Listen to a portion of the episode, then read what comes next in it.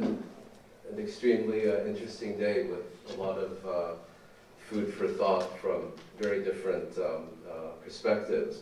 I've been asked to speak about um, the Islamic State movement and look at a research and policy agenda. And I think one thing that's come out from uh, many of, um, of the presentations today, particularly uh, on this last panel, is that we um, need to understand the Islamic State movement first and foremost as a modern and contemporary um, uh, phenomenon, much more than we need to understand it as, as somehow a um, contemporary manifestation of, of an uh, of, of a ancient or um, of an essential, let's say, uh, seventh century Islamic phenomenon. So when, when one looks at um, at a, uh, in terms of issues that require further research, I mean, one is indeed um, to try to understand the Islamic State movement's um, relationship to and with Islam. And if we look at how it's typically described in, in, in the media, in public commentary and so on, it seems to be uh, go between, let's say, two poles. On the one hand, um, uh, we're told, of course, first and foremost by the Islamic State movement itself, but also by, for example, um, far-right uh, activists in Europe and increasingly mainstream ones as well, that the Islamic State movement is, in fact, um, wholly consistent with Islam. It's the logical culmination of Islam, if not being the very essence of Islam. And on, on the other hand, um, uh, we have uh, the response primarily of many Muslim clerics, Uh, to use their phrase, uh, Islam is innocent of, of the uh, Islamic State movement and of its actions. I think neither of these positions is particularly helpful, or for that matter, particularly interesting. And then, you know, nor does it help to say, well, there's kind of a straight line that goes from Ibn Taymiyyah to Muhammad bin Abdul Wahab to Sayyid Qutb uh, to Osama bin Laden, Um, and then via Saudi Arabia at some point in or, or another to Abu Bakr al-Baghdadi. Uh, I think what we need to investigate uh, uh, more is where does the Islamic State movement situate itself in terms of um, Islamic uh, theology and, and the Islamic uh, tradition, um, and where should they be uh, situated? And here I think the relationship of the Islamic State movement to um, to Salafism, to uh, Wahhabism, uh, et cetera, I think are very legitimate um, uh, questions. I mean, um, I think it was Toby Craig Jones who said that, you know, one of the distinguishing characteristics of, of Wahhabism is actually allegiance um, to the Al Saud as uh, as political leaders. Now, given that this is not by no means um, the position of the Islamic State movement, how does one understand um, the relationship of, of, of their uh, uh, theology to uh, Wahhabism, given that they share many of the same uh, uh, sources? I think, you know, these are entirely legitimate questions uh, that need to be asked, and we need to go beyond saying it's, it's, it, it represents the very essence of Islam, or it's absolutely alien um, uh, to Islam. And here again, the relationship of the Islamic State movement's um, uh, theology to, let's say, um, uh, Islamic orthodoxy or Muslim tradition as, as is practiced um, uh, overwhelmingly in, in the Muslim world, I think also requires uh, further examination. A second one is, um, the second question is, how do we place the Islamic State movement historically? If we want to understand the Islamic State movement uh, better, do we go back to uh, the early seventh century, or is it perhaps more useful and instructive to look at the early twenty-first um, uh, century, which is another way of saying, will we learn more about the Islamic State movement by studying state construction um, during the early Islamic period, or rather um, state destruction in our contemporary world? And here I'm referring first and foremost, of course, to the asteroid that caused the Big Bang um, in Iraq in two thousand three, but also um, uh, in Syria, um, uh, in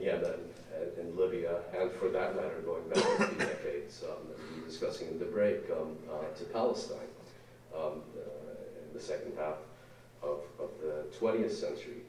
And added to this, or perhaps related to this, where do we place it, where do we place the Islamic State movement analytically? And here I think uh, it's useful to also bring, let's say, mainstream uh, political Islam into the discussion, and particularly the Muslim Brotherhood. I mean, there's been a whole debate about whether the Muslim Brotherhood functions as a firewall or a conveyor belt to more um, uh, radical uh, and jihadi forms of Islamism. I think this is an interesting debate, but there's another question that I think is not being asked enough that also needs to be put on the agenda, which is to what extent are nominally secular authoritarian regimes, to what extent do they function as either a firewall or a conveyor belt? I think the obvious um, example here is uh, Egypt under Anwar el Sadat, um, uh, but more recently, of course, we have the Ba'athist regimes in Iraq and Syria. Here one can think, for example, of, of the Faith campaign in Iraq in the nineteen nineties, and I think um, Adam, you just gave a very good example of uh, Baghdadi being a state-sanctioned um, uh, preacher. And uh, of course, in Syria after two thousand three, the networks that were established to kind of um, convey um, uh, militant jihadis uh, from Lebanon and elsewhere uh, via Syria to uh, Iraq and so on. Um, and then, you know, to related to this, but perhaps in a different way, Um, the Gulf states. It's become very fashionable to say, well, uh, if you have a problem with the Islamic State movement, that means Saudi Arabia, et cetera. What, are, what precisely are the connections um, uh, between, let's call it, uh, the G C C states and the emergence and the development of, um, of not only the Islamic State movement, but also um, other movements in, um, uh, on, on, in the jihadi world? Is it a question of state sponsorship? Is it a question of ideological affinity? Or is it perhaps a more mundane question of um, uh, geopolitics and, uh, and proxy conflict? I think these are issues about which we see too many slogans, um, but not enough um, uh, serious uh, research. And then perhaps also related to this, it's become very fashionable to refer to Um, the Islamic State movement as a, uh, as a Sunni movement, which of course it is. But if we look at it in broader historical perspective, particularly when, um, uh, I think I'm referring to some, a point you made here about um, uh, you know, finding a Sunni uh, army or uh, uh, Arab Sunni um, ally to defeat um, the Islamic State movement. Well, when did Islamist politics Um, uh, become in, began to become dominant in um, Arab opposition circles, and for this, I think we need to uh, go back to obviously um, the June nineteen sixty-seven war, which was an important turning point, um, the nineteen seventy-three oil crisis, and the enormous new resources at the disposal of conservative uh, monarchies at the Gulf. In the Gulf. And um, I would say it's one thing um, uh, to preach um, uh, total rejection of the other in central Najd, when in a sense it doesn't really matter what you think of, of, of uh, uh, Shiites or Christians or, or Jews, because there's not really any of them around to bear the consequences of those, of those views.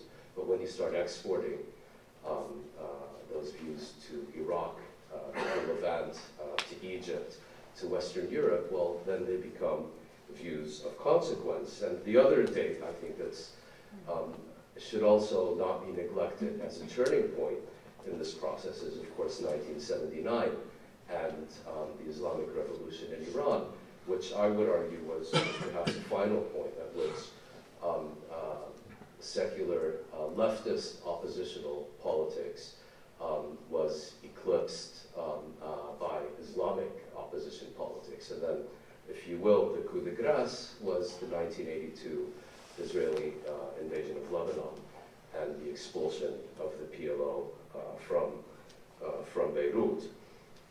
Similarly, I think we need to learn much more about the rivalry between Al-Qaeda on the one hand and the Islamic State movement and the other. I mean, there's a narrative of uh, Baghdadi sending an emissary to Syria and then seeking to co-opt him into the Islamic State of Iraq, by renaming it the Islamic State of Iraq and Syria, and uh, Zawahiri getting involved from uh, uh, Pakistan and so on. But I think there are also deeper political um, uh, issues that were transpiring, about which we're insufficiently aware, that transcend geographical and personal uh, rivalries. And these are things about which we could perhaps um, try to learn much more uh, than we already know. Um, another, uh, another issue, which I think is absolutely central to getting a better understanding of the Islamic State movement, is trying to get a better understanding of its governance and administration. Now, my view, and I'm sure I'm not alone in this, is that what distinguishes the Islamic State movement from many of these other um, uh, jihadi groups is its absolute prioritization on statehood, on establishing a state, establishing a functioning state, and operating um, uh, as a state, very different, for example, uh, from uh, the Nusra Front or many of the other Al-Qaeda affiliates. Um, and another thing that distinguishes the Islamic State movement is that it seeks to replace um, existing states by establishing a state of its own, rather than to seize power of existing states. It, to the best of my understanding, it was quite happy to retain Mosul and Raqqa and Deir ez-Zor, and never really made an attempt to march on either Baghdad or Damascus when it was at the height of its power in the summer of two thousand fourteen. How does the Islamic State movement govern? Um, what are, what are the modes of its administration? Um, what kinds of regional, tribal, ethnic, perhaps even class alliances um, uh, have, or coalitions has it sought to um, uh, establish in order to consolidate and expand its rule? And I think you were making the point about its um, economic policy. Again, um, the headlines seem to be dominated by the role of the Islamic State movement in the oil industry. Well, um, I don't think you need to be an economist to figure out that its main um, uh, source of income is actually the people living under its uh, jurisdiction. So how has it sought to organize um, uh, the economy within, within the territories it rules? And last but not least, service provision. Um, uh, how has it sought to organize service provision? To what extent has it been um, uh, successful? Sure. Um, and uh, let me see, did I leave anything up? No. So moving right ahead, um, on, on the policy um, side, of course, this tends to be dominated by one of three questions. Either Um, how do we contain and counter, um, uh, how do we contain and eliminate this movement? How do we counter uh, uh, radicalization? And how do we prevent even more refugees um, uh, from breaking through our borders? And these are, I don't think it's entirely unfair to say that these are um, rather unsatisfactory questions to dominate the policy agenda, and that they've generally produced very unsatisfactory answers. What we need to be a, a, um, answering, sorry, asking precisely the kinds of questions that our friend the civil engineer um, just asked, which is, which is, you know, who are their constituents? Um, uh, on what basis have they been able um, uh, to establish a constituency? Which goes to the other question of, are they um, uh, uh, a symptom, or are they uh, the disease? When we look at uh, youth in Europe, um, why are some uh, youths in Europe being drawn to the Islamic State movement? And I think the test of the answers we get is, well then, why haven't more youths in um, uh, Europe suffering the same symptoms of alienation and so on, uh, felt drawn to, uh, to the so-called uh, caliphate? And here I, there's of course an article by Mahdi Hassan in the New Statesman, I, I believe it was last year, where he was trying to look at how these people got their um, uh, theological education, and he, expected to find that they had been reading weighty tomes of early Islamic theology, but in fact, what they had been ordering from Amazon and so on was Islam for Dummies, Islam one oh one, uh, and so on. Similarly, looking at, um, at youth in the region, one needs to ask the same question, and I think it was um, Olivier Roy who posed the question of, are we dealing here with the radicalization of Islam or the Islamization of radicalism? Um, uh, do we still have two minutes? Okay, so, and, and we also need to look at this globally. I mean, so much of, of, of the analysis and policy prescriptions regarding the Islamic State movement seem to be focused almost entirely on either the Mashriq or Western Europe. But I think one thing that characterizes the Islamic State movement is that it at least has aspirations um, to be a truly global movement and has managed to um, uh, establish a presence not only in the Horn of Africa, but also further afield in Central Asia, even in, in, in parts of China, um, Southeast Asia, and, uh, and so on. So um, um, in terms of the question of radicalization and so on, I mean, I think we, we really need to have a, a better historical awareness, one that at the very least extends back to two thousand three, but I would argue also extends a bit further back. Um, Osama bin Laden, whether one chooses to believe him or not is a different matter, but in one interview said that the seeds of nine eleven were sown in Sabra and Shatila. Um, now, if one takes that kind of historical view, um, that traumatic, um, uh, ex exceptionally disruptive, if I can call it that, actions have um, uh, political uh, consequences, the invasion of Iraq, of course, being the other obvious example. We need to develop, I think, a much um, uh, more acute historical awareness in terms of trying to develop any policy agenda regarding um, uh, this movement. And, and my final point would be just to reiterate um, what, what my predecessor said, how do we develop national politics and the politics of, of um, citizenship to go beyond what has become an increasingly sectarian understanding of, of citizenship and politics in the Middle East. Thank